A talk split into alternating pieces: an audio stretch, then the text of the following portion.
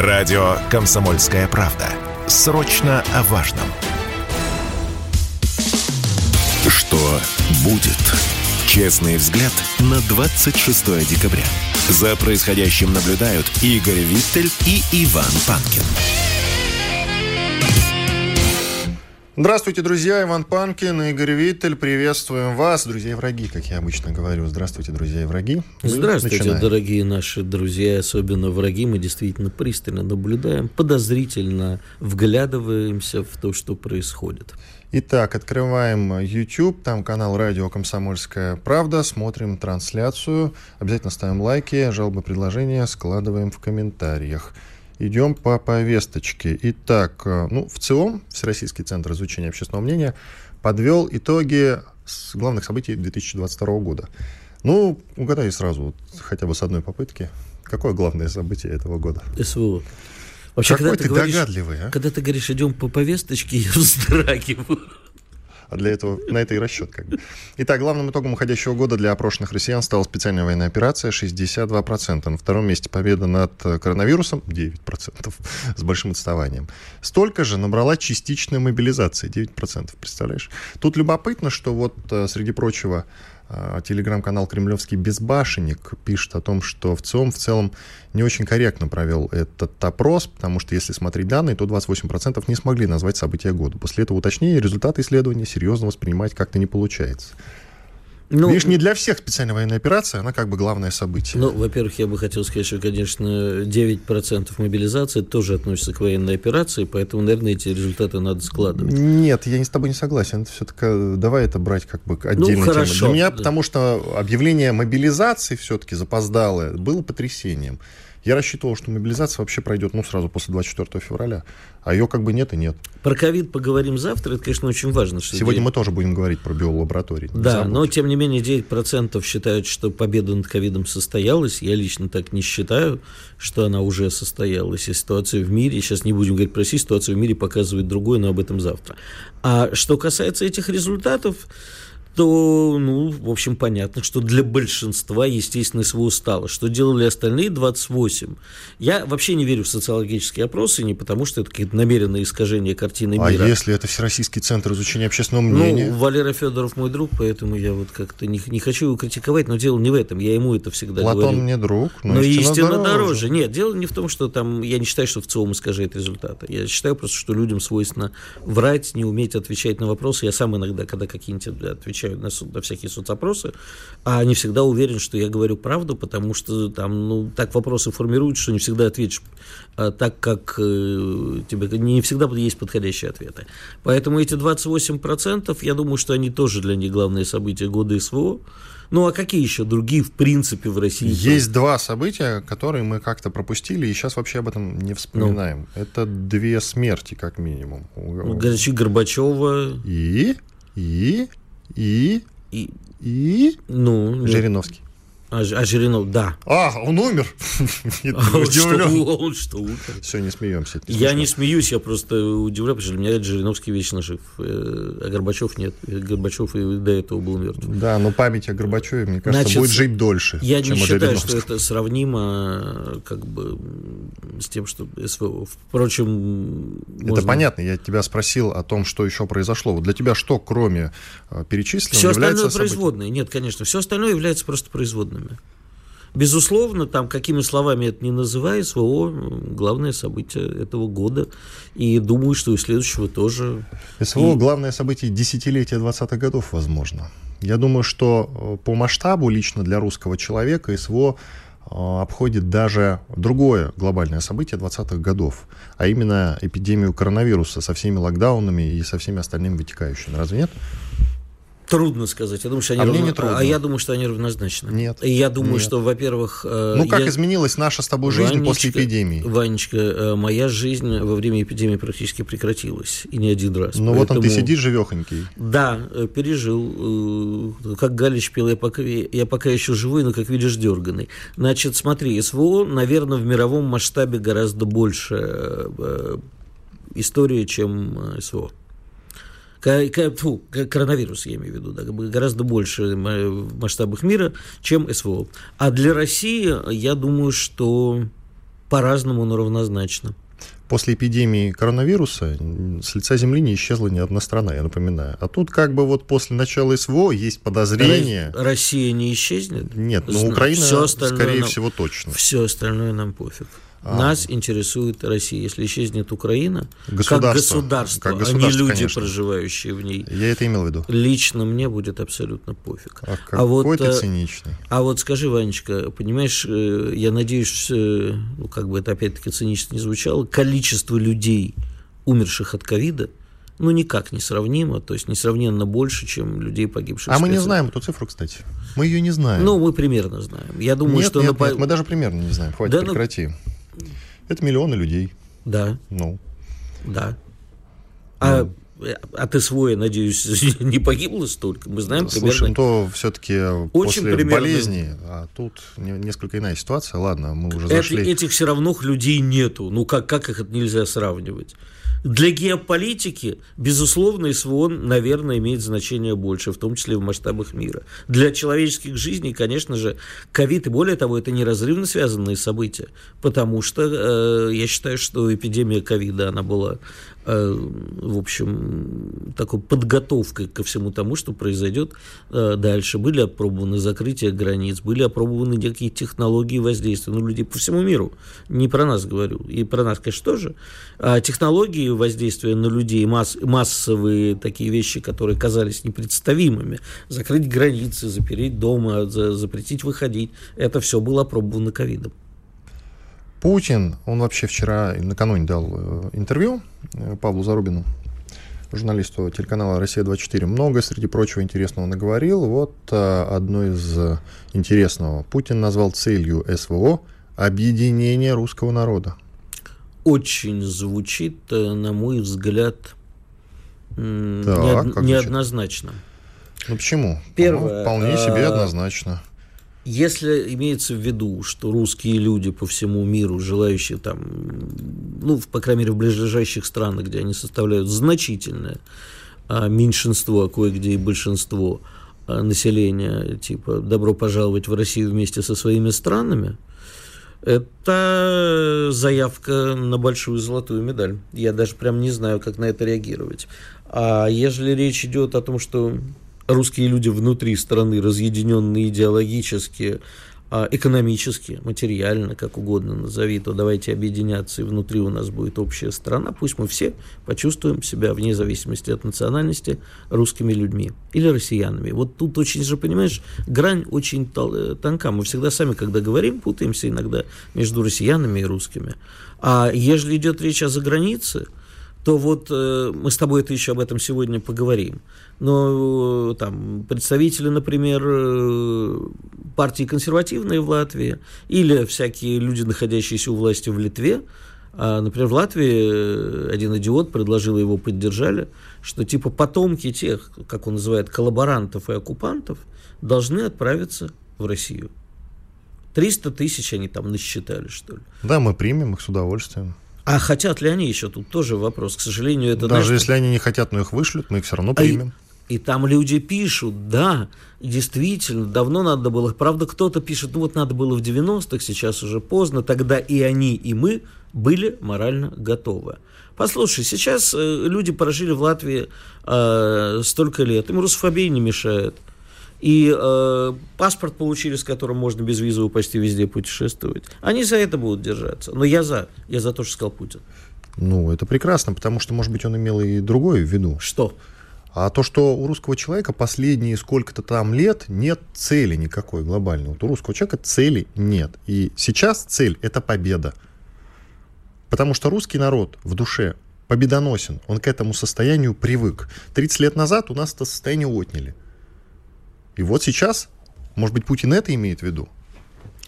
Ты знаешь, я, давай не будем сейчас цепляться к словам, потому что сейчас будем выяснять, а что такое победа, и что, э, как бы, как же считать победой, когда мы, конечно, вдалбливаем Украину и украинскую инфраструктуру в каменный век, но при этом там наш же народ, как говорит тот же самый Путин.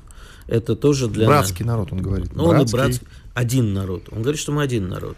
Вот тут мы, Слушай, там и братские, да, давай ну, мы сейчас покопаемся, перепроверим, да, в, в, долг, в долгий спор, что такое братский Нет. народ, а что один Нет, народ. в этот спор мы не будем. И считать ли победой то, что они будут встречать Новый год в холоде, голоде и действительно, в отличие от идиотских клипов, которые э, показывают э, иногда, действительно они будут мерзнуть. Вот это все, не знаю, считать ли это победой. Мы же хотим, чтобы они были с нами – мы хотим, чтобы они жили, те, кто не нацисты, те, кто э, не, не, не страдает русофобией. Мы хотим, чтобы они были с нами одним народом. Считать ли это победой? Я не знаю. Я думаю, что в целом после начала СВО не так много украинцев, которые не страдали русофобией. То есть, начав СВО, мы, в принципе, уже должны быть готовы к тому, что там русофобия – это естественное состояние каждого практически гражданина, за исключением небольшого там, процента. Ну, я думаю, что это все-таки ненадолго. Таких закоренелых, которые всегда ненавидели русских, их очень мало. А с этими надо работать. Путин, среди прочего, заявил как раз тому же Зарубину, что 99,9, ну то есть фактически 100% россиян готовы на все ради Родины. Вот этот момент мы с тобой сейчас еще проанализируем уже после перерыва. Друзья, оставайтесь с нами. Я напоминаю, что на канале Радио «Комсомольская правда» в YouTube идет прямая трансляция. Обязательно открывайте сайт э, kp.ru. Там очень много интересного. А мы с Игорем Виттелем сейчас отдохнем две минуты. И после этого вернемся, продолжим. Там же еще и Лавров назвал главный итог уходящего 2022 года. sportkp.ru О спорте, как о жизни. Что будет? Честный взгляд на 26 декабря. За происходящим наблюдают Игорь Виттель и Иван Панкин.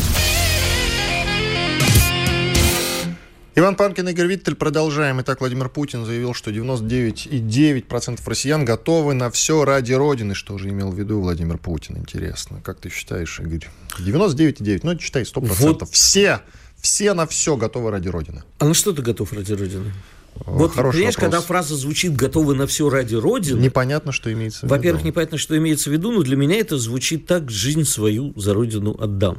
Вот э, я не хочу спорить с президентом, а не, я не знаю, что он имел в виду. Но, как мне кажется, вот нет такого, что только одна э, сотая процента россиян э, не готовы что-то сделать, а с другой стороны, я не, не уверен, что практически все 100% готовы жизнь свою отдать и все далее. У нас э, выросло как минимум два, даже может и три есть таких поколений, которые были воспитаны на капитализме, на эгоизме, на то, что человек превыше всего, а не государство и не родина. Вот э, думаю, что в данном случае Владимир Владимирович выдает желаемое за действительное. Но это его личное впечатление, личное мнение. Не думаю, что это результаты какого-то социологического опроса. Нет, это его заявление. Тут не про какие-то опросы. А ты идет... что для себя вкладываешь? Знаешь, как говорит вот эти противные Я тебе, смотри, я тебе так скажу. О чем это для тебя? Я тебе так скажу. Вопрос у меня в данном случае не к президенту, а к уважаемому господину Зарубину, который не уточнил. Владимир Владимирович, что вы имеете в виду? Это очень важно. Потом мы еще вернемся к вопросу э, переговоров. Владимир Путин тоже по этому поводу кое-что сказал. И опять Зарубин просто кивал, кивал, смотрел, наблюдал за президентом, слушал его, да, и следующий вопрос задал, не уточняя. Ну, я думаю, Владимир что... Владимирович, а что же вы имеете в виду? Я вот думаю, что важно. если бы мы с тобой брали интервью у президента, нам тоже бы, наверное, не особо как бы поставили бы определенные рамки, список вопросов. Вряд я бы... тебе так скажу, могу ориентироваться, знаешь, на что? Могу ориентироваться на интервью Путина с Ванденко. Вот два года назад, кажется, выходила серия как раз. Там несколько выпусков было, и оно выходило, они выходили раз в неделю. Беседы Ванденко с Путиным. И потом Ванденко пересказывал, как это было. Значит, у него перед этим, перед всем состоялся короткий разговор с Песковым по поводу вопросов. А Песков ему ответил, вопросы можно любые.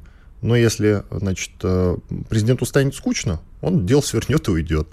Но, видишь, вопросы, видимо, Путину нравились. Но ни о какой цензуре, о предварительных договорах речи не было. Хорошо. И тут то же самое. Просто Зарубинки смотрит, кивает, да, хорошо, очень интересно, Владимир Владимирович, очень интересно. А на ну, а деле а что? это все нуждается в уточнениях. Вот что ответил. имел в виду Владимир Путин, говоря, что 100% россиян, считай, за исключением одной сотой процента... Подожди, Вань, ты мне так и не как... ответил на вопрос. Я пытаюсь. Ты на что готов?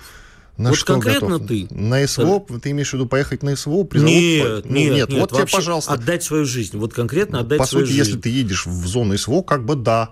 Ты там можешь умереть. Нет, вот конкретно тебе говорят, Иван. Пример приведи. А что, что я не знаю, Вот все тебе, имущество вот отдать, к что тебе ли? Что ты имеешь в виду? люди Штаны в по- снять? Или Вот к тебе приходят люди в погонах, штаны снять, естественно, не просят. Но говорят В тебе, военкомате и попросят. Иван, говоря. Иван, говорят тебе, вот смотри, а Россия будет, э, победит всех, а все русские люди будут счастливы, страна будет сильной и могучей, но для этого ты, Иван, должен сегодня умереть. Неважно почему. Нет никакой логики, но вот просто тебе говорят, ты сегодня должен умереть. А, так, секундочку. Идиотский какой-то пример ты приводишь. Ну, а Итак, это? отвечаю по порядку. Придет повестка. Я пойду, собственно, служить. Все. Вот тебе ответ. А не вот эти твои пространные рассуждения. Как бы, сегодня надо умереть, чувак. Но иногда нас ставят перед таким вот выбором. пусть к тебе военкомат с этой просьбой идет. Ты на фронте в данном случае нужнее будешь. Тебя убьют первым. Почему? Я политрук. Меня... Ну, Все говорят, я политрук. Все говорят, я политрук, я пойду в политруки. Политруков хватает, штурмовиков не хватает, Игорь. Ну, из меня штурмовик-то только Вот. это самое. И ты политрук, я тебе хочу сказать. Если только... ну, Нет, не буду говорить, а то сейчас припишут какую-нибудь статью за пропаганду, что-нибудь. Короче, я не понимаю, что имел в виду президент. Но на я, все я ради считаю, Родины. что нам надо как-то попытаться у него уточнить. Обязательно. Вот как только, значит, встречу Владимира Владимировича в А, коридоре. кстати, давай сейчас опроситься замутим. Готовы ли вы на все ради... Как там было Да, да, сформулировано? да, да, да. Хорошая, кстати, идея. Хорошая. Я сейчас опрос устрою, заведу его. Готовы ли вы на все ради Родины? Вот я уверен, Да. конечно, что многие соврут, потому что кто же ответит «нет»?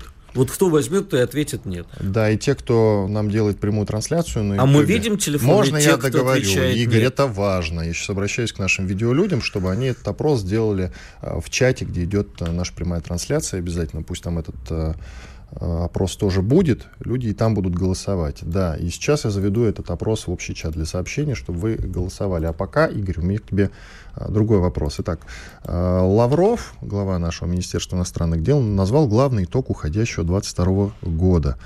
Знаешь, что он сказал? Нет. Какой главный итог? Значит, прояснение ситуации, кто на мировой арене является договороспособным, а кому верить нельзя. А кто у нас является договороспособным? Опять, в общем-то, и не уточнено. Никому не... Ну как, это прямая цитата э, из э, фильма «17 мгновений весны». Никому нельзя верить, только мне можно, говорил старина это, известно люби- кто. это в любом фильме про шпионов такое говорится. Вот. А на самом деле никому нельзя верить. Никто не договороспособен. И, конечно же, это сейчас грех, наверное, на мою я на душу беру говорить, что, в общем, и мы тоже можем быть недоговороспособны, но и должны быть недоговороспособны. Вот сейчас мы должны проявить свою... А, ты знаешь, вот тут тоже хочется уточнить, что именно имел в виду Сергей Викторович. Вот-вот-вот. Недоговороспособность как обманут или как недоговороспособность, неспособность уходить со своих, нежелание и неспособность уходить со своих позиций. Второе, это хорошо, Россия должна быть недоговороспособной. Вот просто никаких сейчас переговоров э, на условиях Украины, и все. На условиях Украины и Запада, конечно. Никаких. Вот это называется хорошая недоговороспособность. Если речь идет о том, что как бы до- договорят, договорятся и обманут, ну, такое. Я бы на самом деле тоже не считал это плохим. Это нормально, э, э, как это сказать, змеиная хитрость, изворотливость. И нормально, это для политиков хорошая цена. Крокодильи слезы. Крокодили слезы это пусть Зеленский льет. А, Так он и льет. Постоянно. А кто Фабрика- тебя уделил, у- извини, удивил? Уделил? Мира- Да, уделил. Кто тебя удивил на мировой арене? Вот из наших так называемых партнеров или союзников? А или Сер-? Сербия и Венгрия. Ну, расскажи, Они чем? не союзники, конечно же. Тем, что Венгрия это, наверное, сейчас едва ли не единственная страна в Европе, которая ставит свои экономические интересы выше политических, которая не готова ради политических игр а, действовать экономически в ущерб себе. Все остальные, поджав хвост, последовали приказу из Брюсселя и из Вашингтона. Венгрия нет, это первое. Сербы, которые не вводят антироссийских санкций, несмотря ни на что. А Китай с Индией скорее не удивили, но, в общем, да, они продолжают действовать а, в русле традиции, но они могут себе позволить. Это огромные государства, а Китай это огромная экономика. Еще Индия потенциально будет, наверное, первой экономикой мира когда-нибудь, а Китай уже, в общем, э, практически такой является. Вот так что вот. Мы ничего не знаем, кстати, про китайскую экономику, Ну, но это не разговор знаю. не для сейчас, а для потом. Это Э, правда. Насчет э, опроса, который ты простил и та просил. Да что-то ты сегодня заговариваешься. Да, ты меня удивил и взбесил даже своими тупыми вопросами, извините, пожалуйста. Какими? А, готов ли ты умереть? Придут из военкомата и да. спросят, надо умереть. Идиот, я не сказал, что придут Все, из военкомата. Игорь, я, ты просил опрос, я его устроил. Так, друзья, радио «Комсомольская правда», канал на YouTube наш. Обязательно заходите, смотрите трансляцию. Лайк, комментарии тоже оставляйте обязательно. И опрос там работает, можете голосовать в чате, как раз найдете его. И если кому-то неудобно сейчас смотреть трансляцию и там оставить свой голос, то, пожалуйста, по номеру телефона плюс 7 967 200 ровно 9702 Пишите на любой удобный для вас мессенджер, да или нет, напишите. Все остальное следующими сообщениями, иначе не сработает и в статистику это не попадет. Плюс 7 967 200 ровно 9702, да или нет. Вот сейчас, ну, через там минут 10-15 подведем итог этого голосования. Пока ничего нет? Пока голосуют, вот смотри, в чате уже 200 голосов там, и сейчас посмотрим, открываю. Да, 59%. Ну, скорее всего, где-то 50-50 будет не будет однозначного. Я Уверяйте. удивлен, я, честно говоря, думал, что будет ну, ближе. Ну, ты ориентируешься на себя, потому что ты все готов ради Родины отдать сейчас. Рубаху я? последнюю, да, снимешь. Чего? А не уверен. Не уверен? Да. А на что ты готов ради Родины? На практи- Притом я, смотри, не говорю про сотрудников военкоматов, да, просто... Практически на все. Вот это не ответ. Практически на все, в этом нет а, никакого а, ответа я и содержания. Те, я тебе могу ответить. Знаешь, почему я так отвечаю? Ну? А я в свое время снимал фильм про лейтенанта Аракчеева, известного, которого посадили по ложному навету на 17 лет, якобы за убийство трех чеченцев. При этом дважды оправдан судом uh-huh. присяжных. Так вот, когда мы снимали про него фильм, он сидел в Рязанской колонии и сказал нам такую фразу. Говорит, ребят, если бы а, мне сказали, что ради Родины я должен отсидеть по абсолютному оговору 17 лет, потому что Родине так нужно, uh-huh. я бы сел. Но мне же никто ничего не сказал. Мне ничего не объяснили. Сильно. Так вот, я тебе могу сказать, если бы мне объяснили, ради чего конкретно, и я бы понял, ради чего, то, конечно же, я бы был бы готов отдать все. А вот э, ради каких-то абстрактных понятий, ну, нет. Шикарный ответ, Игорь. Без иронии. Вот это ответ, вот это ты круто. Uh, у нас минут до конца этой части. Еще любопытный момент, опять про переговоры, разговор, который мы с тобой терпеть не можем.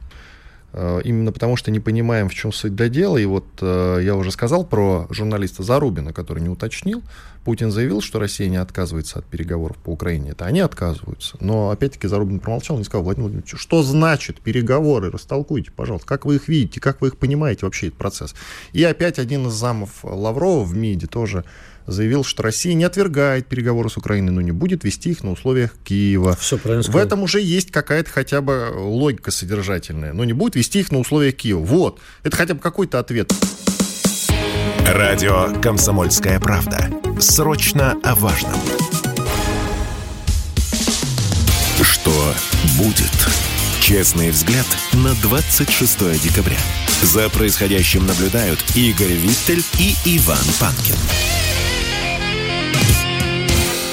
Иван Панкин, Игорь Виттель. Мы продолжаем. Прямая трансляция на нашем канале в Ютьюбе. Канал называется «Радио Комсомольская правда», а эфир называется «Россия открывает второй фронт» и знак вопроса. Об этом чуть попозже мы обязательно поговорим. Есть к этому некоторые предпосылки. Но об этом позже уже с военным экспертом, безусловно, мы будем общаться. А пока мы продолжаем то, что заверстано. Мы говорили, что Путин считает, что Россия не отказывается от переговоров по Украине, отказываются там они, эти проклятые бесконечные они отказываются, и в этом, конечно, сомневаться не приходится. Ну, с чего бы вдруг им соглашаться, если мы идем на совершенно логичный как бы шаг. Но... Логичный шаг заключается в том, что мы никаких уступок делать не будем.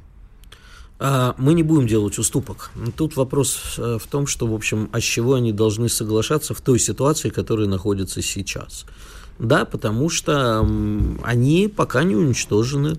Э, они, Кто они? Они это, а, та часть Украины, которая ведет с нами а, слово из пяти букв, а, и поддерживающий их Запад, потому что нас не оставят в покое. Ты представляешь, что это будет для всей этой шайки, если вдруг э, они согласятся на то, что, вы знаете, да, да, да, давай, в, в, в, Владимир Александрович, давай останавливайся, потому что иначе и нам надоело тебя кормить, и вообще хватит народ э, в землю класть. Давай, все.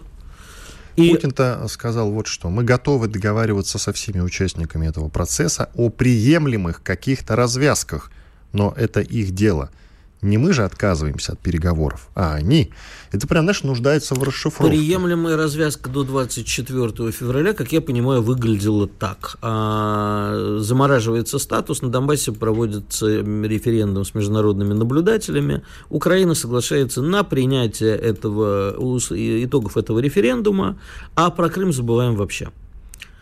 Кто, Пос... кто забывает про Крым? Нет, э, Секундочку. Украина. А, Украина забывает да. тогда уж. Забывает. Да, да, естественно, не мы. Же, меня такого э, святотатства не дождешься. Что-то вы заговорите сегодня. И вы, кстати, Иван. Это и вы... уже в прошлом. А, так вот, значит, э, вот это вот было до 24 февраля. После того, как мы приняли в состав России эти регионы, то речь идет только об их полном освобождении – и фиксации этого, хоть с помощью переговоров, хоть просто с помощью... Мы говорим все, вот это наше. И дальше никаких переговоров. Дальше мы... Наша задача, чтобы на нашу территорию, что на Белгород, что на Курск, что вновь принятые территории, что хоть на другую, хоть на миллиметр российской территории больше не упала ни одна ракета. Это пора прекращать. Какими мы это будем добиваться способами, а, при, прямой атакой на банковую, или как она там всем путаю, банковая, банковская, банковая, по Банковая, да. Вот. И, или как-то еще. Но это не должно повториться. Это нельзя больше терпеть. Никаких переговоров. А то, что говорит Владимир Владимирович, это просто сигнал западным партнерам. Да, мы готовы на переговорах, но в нашем случае, случае переговоры будут означать фиксацию границ Российской Федерации в новых границах. Все. А мы после этого можем дать какие-нибудь гарантии Украине на будущее время, что ни, никогда больше мы, значит, с ними не вступим, если они не вступят в НАТО. Да, естественно, нет, фиксация границ, не вступление в НАТО. И другие э, военные союзы. И другие военные союзы, Украины, Грузии, э, Белоруссии, например, а то вдруг он придет в голову, мало ли. Сегодня Александр Григорьевич, а завтра, не дай бог, не он, и Белоруссия тут же... Ну, когда-нибудь и будет не он. Он ну, же вот вопрос, кто это вечен. будет при, преемник или это будет какая-нибудь Тихановская, не дай бог. Вот тогда возникнет не вступление наших э, ближайших соседей в НАТО. Ты знаешь, и в другие военные блоки. Если в Беларуси будет условная Тихановская, то без всяких бомбардировок Беларусь погрузится в каменный век, как ты это называешь, по одной простой причине, потому что их экономика не способна сама себя содержать. И ЕС им не поможет. Им поможет только Россия. Извините, пожалуйста, за такой цинизм. И пока там Лукашенко, есть российская финансовая помощь. Знаешь, у нашей страны есть нехорошая привычка. Э, покупать любовь. Да, и не только покупать любовь, а еще давать деньги всяким, не могу сказать это слово в эфире, но вы сами поймете. А, заканчивается нам. А мы же зачем-то дали Януковичу 3 миллиарда ровно накануне того, как Янукович да, слетел. Да, это была ошибка, мы, мы ее учли. Мы ее учли. А не, все, не хочу на эту тему говорить, потому что сейчас я начну про белорусскую атомную станцию, которую мы им построили, сколько они нам за нее должны, что если сменится режим, то мы эти денег не получим и так далее. Мы все время как-то вот не, не очень хорошо с деньгами поступаем, а нам самим оно надо. Принимается. Итак, ну давай уже подведем итоги нашего вопроса. В принципе, результаты-то готовы. Итак, как обычно, различаются результаты в общем чате для сообщений и в чате YouTube. Давай начнем э, с тогда с неприятного, потому что в общем чате для сообщений у нас результаты таковы. 75% не готовы на все ради Родины, то есть большинство. А в чатике YouTube ситуация прям противоположна. Ну, ладно, не прям противоположна, но несколько иная, скажем так. Итак, готовы ли на все вы ради Родины? 62% готовы на все ради Родины, видишь? Но не 99,9. А, не 99,9, да. Нет. Ну что ж. А, ты знаешь, я готов подвести итоги этого, потому что я же мы с тобой в перерывах смотрели, что пишут. А, люди готовы, на самом деле, отдать все родине, но не готовы отдать вороватым олигархам, а, чиновникам и так далее. Они, если это ассоциируется с родиной, и что умирать надо идти ради них, то вот это вот люди не готовы, и они абсолютно правы, и я их абсолютно поддерживаю. Но если как бы вопрос сказать ради спасения Родины, то я думаю, что проголосуют 100%. ради действительно спасения Родины, ради существования России. На время придется забыть про олигархов, про вороватых чиновников и про всю прочую нечисть. И нам перестали объяснять, где начинается Родина. Теперь нет, вопрос, где начинается Родина, мы уже давно выяснили. Теперь вопрос, где она, зак... где она заканчивается. В Лиссабоне. Ты знаешь, последние... От Камчатки до Лиссабона. Начи... Начиная с 2014 года мы все время выясняем, где она заканчивается. Вот э, ну, кстати, да, логично ты меня поправил. Хорошо, давай коротко Тут, еще знаешь, вернемся. еще надо сказать, что надо пора перефразировать. Это был всегда анекдот про Америку, теперь он должен звучать про Россию. С кем граничит Россия? С кем хочет.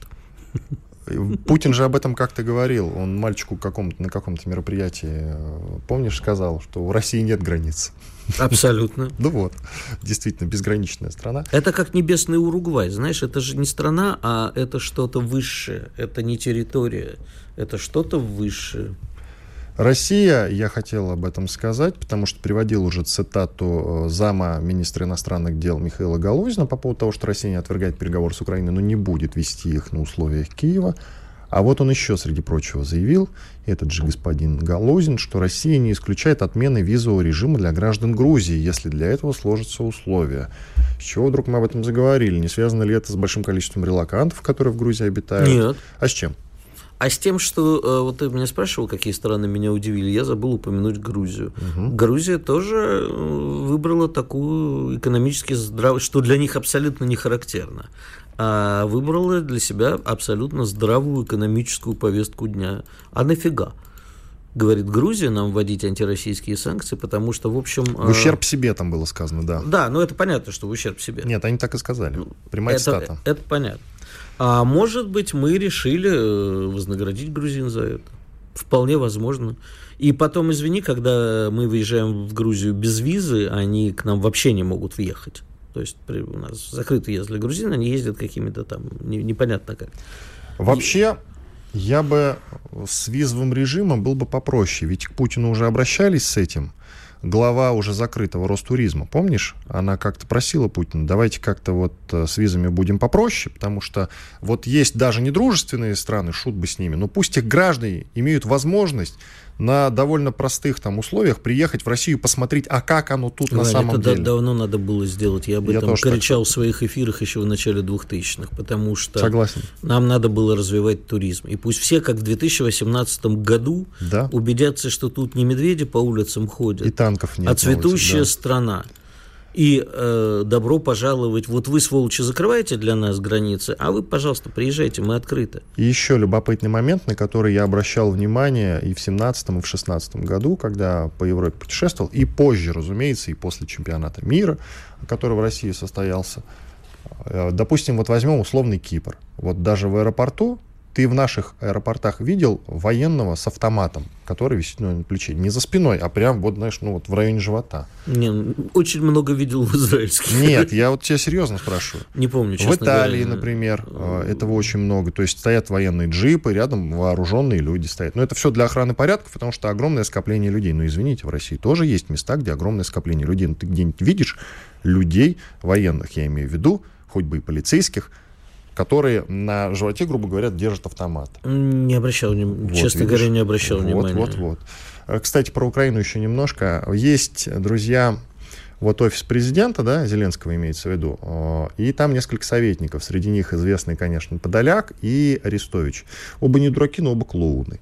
Вот э, один из этих недураков по фамилии Арестович допустил отказ США от поддержки Киева после 23 года. То есть он допускает отказ, но говорит, но только после 23 года. То есть у него расчет на то, что еще в 23 году Украина будет получать ленд-лиз и Там немножко помощь. сложнее все. Давай об этом после выпуска новостей и рекламы поговорим, потому что там наши коллеги, которые дали эту новость, немножечко переставили слова. Но в целом мысли Ах, они верно. мошенники. Не а? мошенники, просто выдали Ах, желаемое за действительное. Нет. Сейчас мы разберемся. Выдали желательное за действительное. Сейчас Я об этом мы разберемся скажу. с ними после перерыва. Иван Панкин, Игорь Виттель. Оставайтесь с нами на радио «Комсомольская правда». Уходим на перерыв. Радио «Комсомольская правда». Мы быстрее телеграм-каналов. Что будет? Честный взгляд на 26 декабря. За происходящим наблюдают Игорь Виттель и Иван Панкин. Игорь Виттель, Иван Панкин, и мы продолжаем. Сейчас мы подключим к нашему разговору военного... Ой, это не все военные эксперты. Конечно, не военно-спортивного эксперта. Военно-спортивного эксперта. Вот привычка. Да, президенты Федерации танкового биатлона. Кстати, тоже спорт, тоже спорт. Но давай с тобой закончим все-таки вот эту тему. Нет, я только одну фразу. С китком Украины от США. Значит, коротко. изначально слова Арестовича, известного в народе под кличкой Люся, звучали так. Может, они и кинут, конечно, но после 2023 ну, года. Это не значит, что они кинут что, в принципе, он такой вариант не исключает. Но в целом, в общем, э, э, как бы то, что он хотел сказать, что предположил, что Украина может лишиться через год примерно поддержки главного спонсора США. Но, вот тут еще очень важная фраза. Да, кстати, он сказал, что в этом случае он рассчитывает на поддержку Евросоюза, а также на украинский военно-промышленный комплекс. Значит, я уверен, что Евросоюз окажется раньше. Вот. А, но Главное, что он сказал, сейчас, сейчас, сейчас, сейчас, сейчас не могу начитывать. Ладно, ну, бог с ним, потому что сейчас не могу. Если уже найти. потерял, что ты об этом говоришь? Тогда. Да, все. Нафиг. Убежал, так убежал. Но еще вот важный момент, я его озвучу. Там же, как я и сказал в прошлой части, у офиса а, президента Зеленского есть несколько советников. Среди прочих выделяются два. Это Арестович по прозвищу Люся, как грамотно заметил мой коллега Виттель. А есть еще так называемый Подоляк вот, не путать его, пожалуйста, с нашим экспертом Подолякой, а у них Подоляк. Вот. Так он сказал сразу две э, взаимоисключающие как бы, штуковины. Одна из них звучит так. Э, он заявил о планах Киева попытаться вернуть Крым в 23 году. Видишь, какие у них масштабные планы-то на 20... Если они... Э, без воен... Все складывается. Если США. в 23 году Крым не вернут, то, собственно, да, американцы могут и кинуть. Действительно. А Крым не вернут, поэтому да, готовьтесь, друзья. И еще это вот просто, это, это финиш, то, что заявил Подоляк. Вот э, еще один момент. Иран планирует нарастить поставки беспилотников в Россию. В связи с этим Подоляк призвал ликвидировать иранские заводы по производству дронов, а поставщиков иранских беспилотников преследовать и уничтожать. Да никак он вояка, этот Подоляка. Да. Они я, я, я просто, ты знаешь, на самом деле, если только тут есть действительно в его словах доля истины, потому что они могут, конечно, своим, по своей постоянной истерикой спровоцировать и Израиль э, на нанесение ударов, которым тоже очень не нравится, что Иран развивает производство беспилотников, и, в общем, Америку тоже. Там коротко надо сказать по поводу Ирана. Подоляк идиот, поэтому я скажу. Конечно, ни НАТО, ни Украина, понятное дело, не будут никаким образом воздействовать на Иран, ни военным, ни даже давлением каким-то, кроме там американцев какие-то заявления периодически делают. Все, на этом все ограничится. Они это делают через Израиль. У Израиля свои мотивы. Периодически Израиль устраивает какие-то военные акции, не очень приятные для Ирана. Как-то был, допустим, взорван на территории Сирии иранский заводик по производству беспилотников. беспилотников да. Вроде как беспилотников для России. Это новость а, из разряда слухов, но тем не менее. Вот, конечно, подбешивает Израиль периодически Иран. И когда Ирану это надоест, плохо будет всем.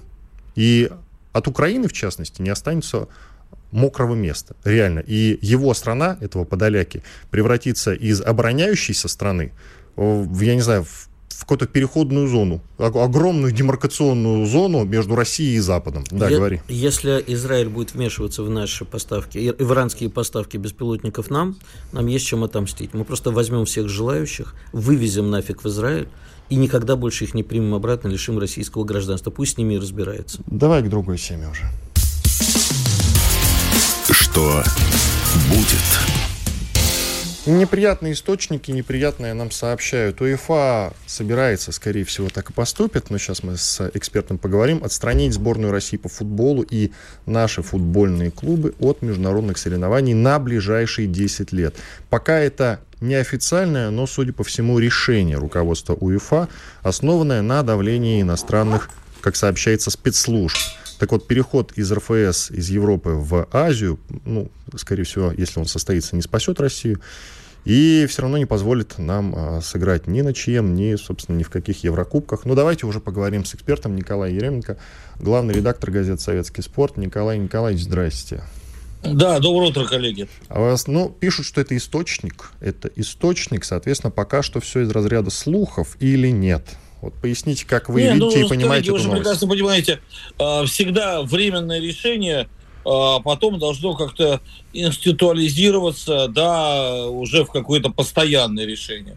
Да, сейчас у нас временный бан для российских клубов, для российской сборной футбольной, но по-прежнему работают наши представители в УЕФА, ФИФА, в комитетах, в комиссиях, по-прежнему идет взаимодействие, есть определенная работа на уровне детско-юношеского футбола. И если, допустим, мы Э, Дюков достаточно грамотно себя ведет. Надо главе РФС Александру Валерьевичу здесь, э, так сказать, респект и уважуху, э, как говорят молодые, было бы выказать. Да, то есть он не принимает крымские клубы в состав российского чемпионата, и правильно делает, потому что если не брать политику, а брать исключительно футбольный вопрос, то их уровень ниже уровня второй лиги российского футбола, поэтому их просто некуда интегрировать, если уж положить руку на сердце. Да? А потому что в этом вопросе сразу все видят какие-то поводы для политических завываний. А, и поэтому УЕФА в данном случае не сможет же вечно продлевать временное отстранение. А, поэтому, естественно, УЕФА бы надо определиться – и видно, что этот момент рано или поздно настанет. А, с одной стороны, мы бросимся в Азию, а с другой стороны, УЕФА нас вроде как не отпускает. Там есть нюансы. Дело в том, что э, регламенты прописывались, они же прописываются, исходя из э, живой практики. Регламенты всегда прописывались, что все стремятся в Европу. И все регламенты прописаны, что должно произойти, чтобы команда из Азии в Европу перешла. По этому пути все время прошел, пошел Израиль. Ну, понятно, кругом недружественный арабский мир, поэтому там с кем Израиль мог играть. Это все абсолютно было объективно и понятно. И в конце 80-х, в начале 90-х Израиль прошел по этому пути. А потом по этому пути, чуть позже, для того, чтобы показать европейский вектор развития, а не азиатский, прошел Казахстан. Никому в голову никогда не могло прийти, что кто-то из Европы попросится в Азию. Для нас, конечно, здесь первичен политический вопрос. Потому что в Азии для нас есть только четыре врага, которые четко заявляют э, антироссийскую позицию. Э, ну, либо четко, либо менее четко, но в любом случае будут голосовать против. Это э, Япония, это Корея, это однозначно Тайвань и кого четвертого забыл? А, Австралия, потому что в футбольном мире она к Азии присоединена. Она тоже из зоны Океании попала в Азию. А, и а, как следствие, нам кажется, что поэтому надо срочно ломануться в Азию. С точки зрения футбола, с точки зрения бизнеса на футболе, это, конечно, будет жесточайший провал. Этого делать нельзя ни при каких обстоятельствах. Если интересно, могу объяснить почему. Но если вернуться к вопросу про УЕФА, ну, даже когда боролись с хулиганами совместно с Маргарет Тэтчер с английской стороны, британской, и УЕФА с общеевропейской, в 1985 году началась борьба с английскими хулиганами. Сначала на год было отстранение временное английских клубов, потом на 5 лет с возможностью пролонгации еще на 5, но к 90-му решили, что все в порядке, и проблема уже решена, можно не пролонгировать. Николай Поэтому... Николаевич, а, да. простите, я вас перебью. Вот скажите, пожалуйста, да. а может быть и к лучшему, если нас везде запретят? У нас будет 10 лет. Вы же главный редактор газеты «Советский спорт».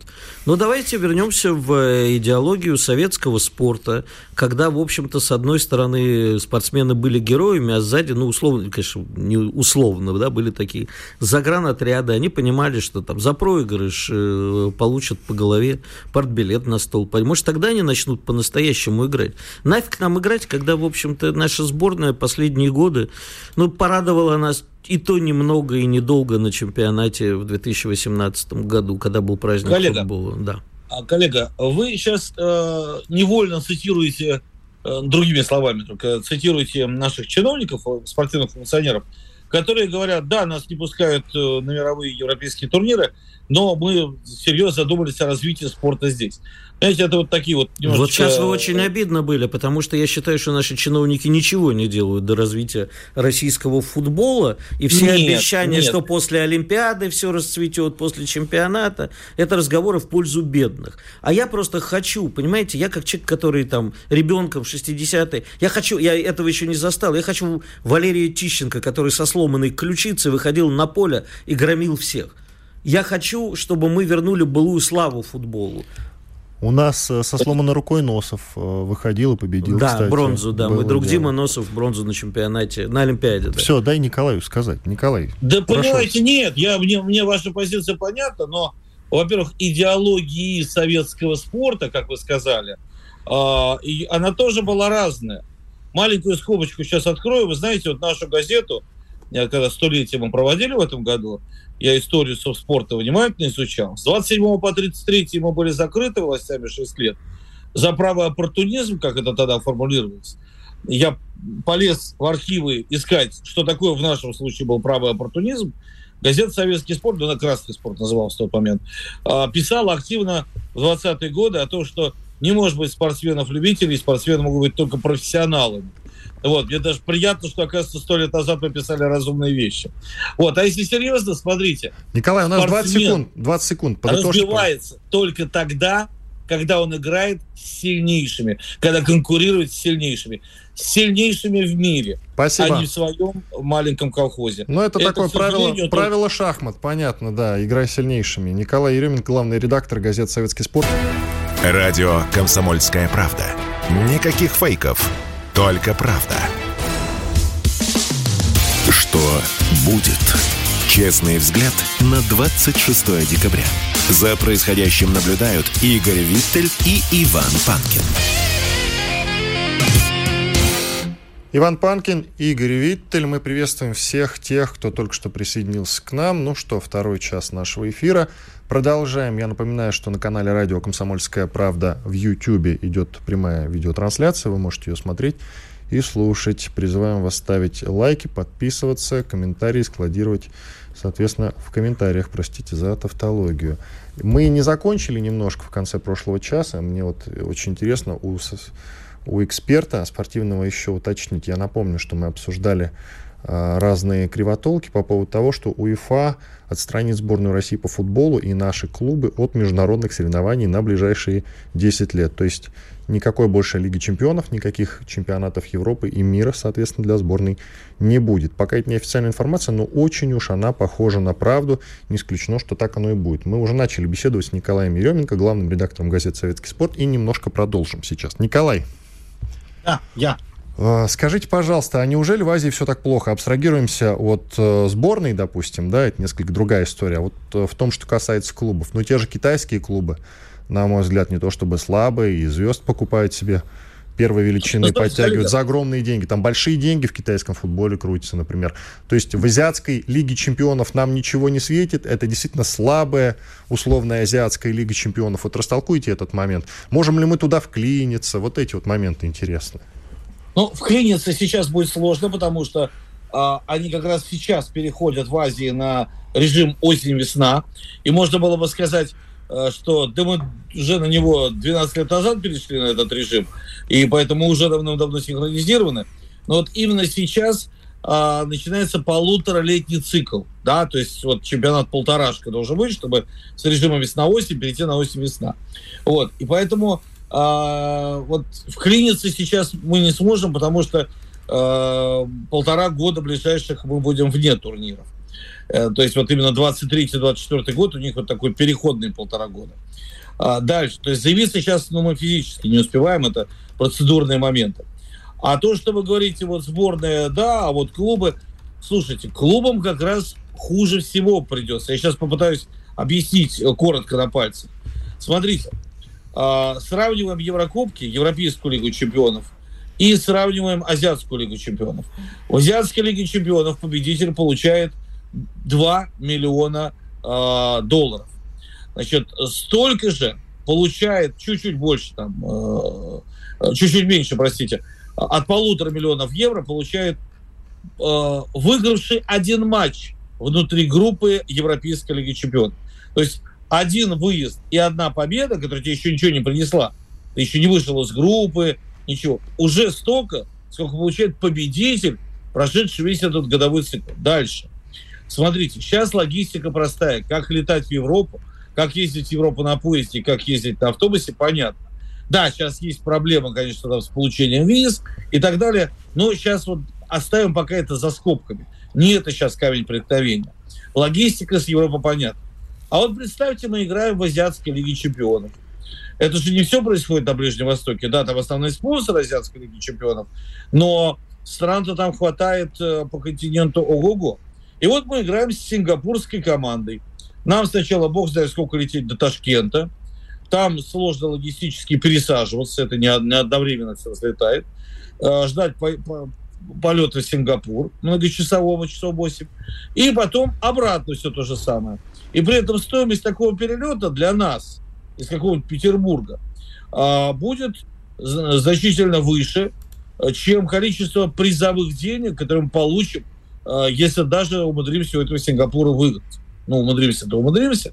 Но вопрос э, в логистике и вопрос, да, говорят, конечно, ну, «Газпром» подтянется, станет одним из спонсоров, увеличатся призовые. Олигархов но... нагнем, наконец-то, чтобы пользу приносили. Дело даже не в этом, понимаете? Есть еще важный момент. Это же не шахматы, которые вы правильно упоминали в конце прошлого часа, как, как пример. Да, там играть с сильнейшими. Это для таблицы. Первый закон шахмат, да. Да, ты сел играть, играешь с сильнейшими, тебе уже идут рейтинговые очки. А в футболе, в Еврокубках и в Азиатской лиге чемпионов очки накапливаются 5 лет.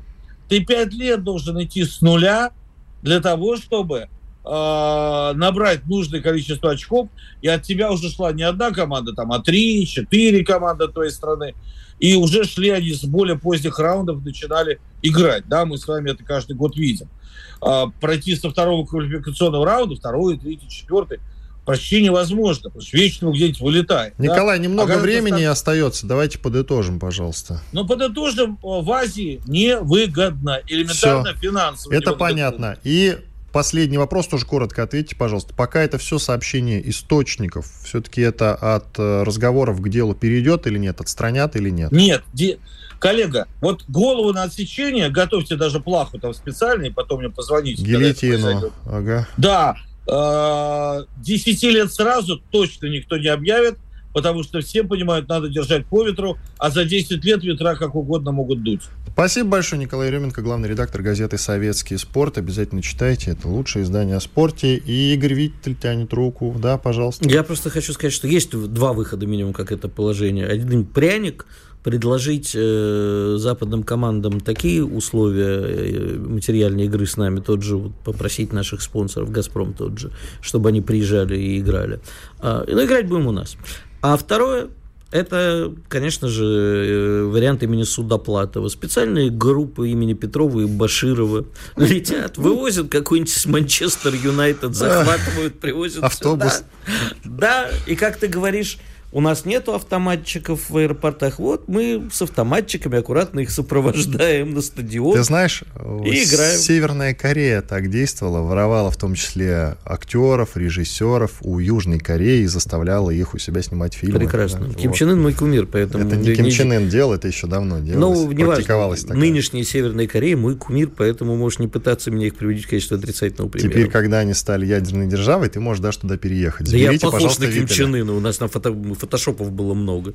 Так что мы вот смотри, вот, вот это вот, да, вот сейчас те, кто видит в YouTube, да, вот те Ким Чен Друзья, ради этого зайдите в YouTube, посмотрите, пожалуйста, Уже эту поздно. милую рожу.